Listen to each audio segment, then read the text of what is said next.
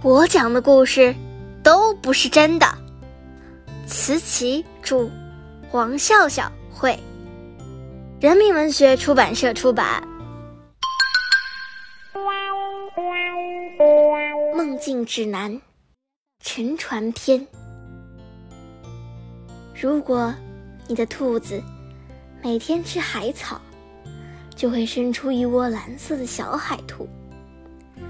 如果你允许小海兔睡在枕头边，你一定会梦到大海。喜欢大海的人梦到了大海，会比不喜欢大海的人梦到了大海有意思一百倍。不喜欢大海的人，只能梦见稀稀拉拉的小鱼；喜欢大海的人，会梦见巨大的珊瑚群、无数个岛屿、不停说话的小鱼群和一条沉默的大鱼。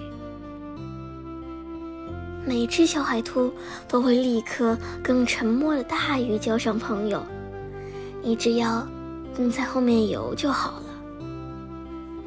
沉默的大鱼会带你们去找一座沉船，沉船里有无数金银珠宝，但你只能在这里赏玩，不能把任何一件珠宝带回家去，否则。沉船就会带着你一起沉入海底深渊。沉船里有三个房间，第一个房间里放着船长日记，你可以读一读。大鱼说，里面夹着藏宝图，可自己不识字。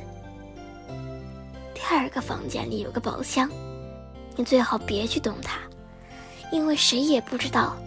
里面是宝贝，还是诅咒？第三个房间里有一张舒适的大床，如果你累了，就爬到床上，盖好凉凉被子睡一觉。当你醒来时，梦境就结束了。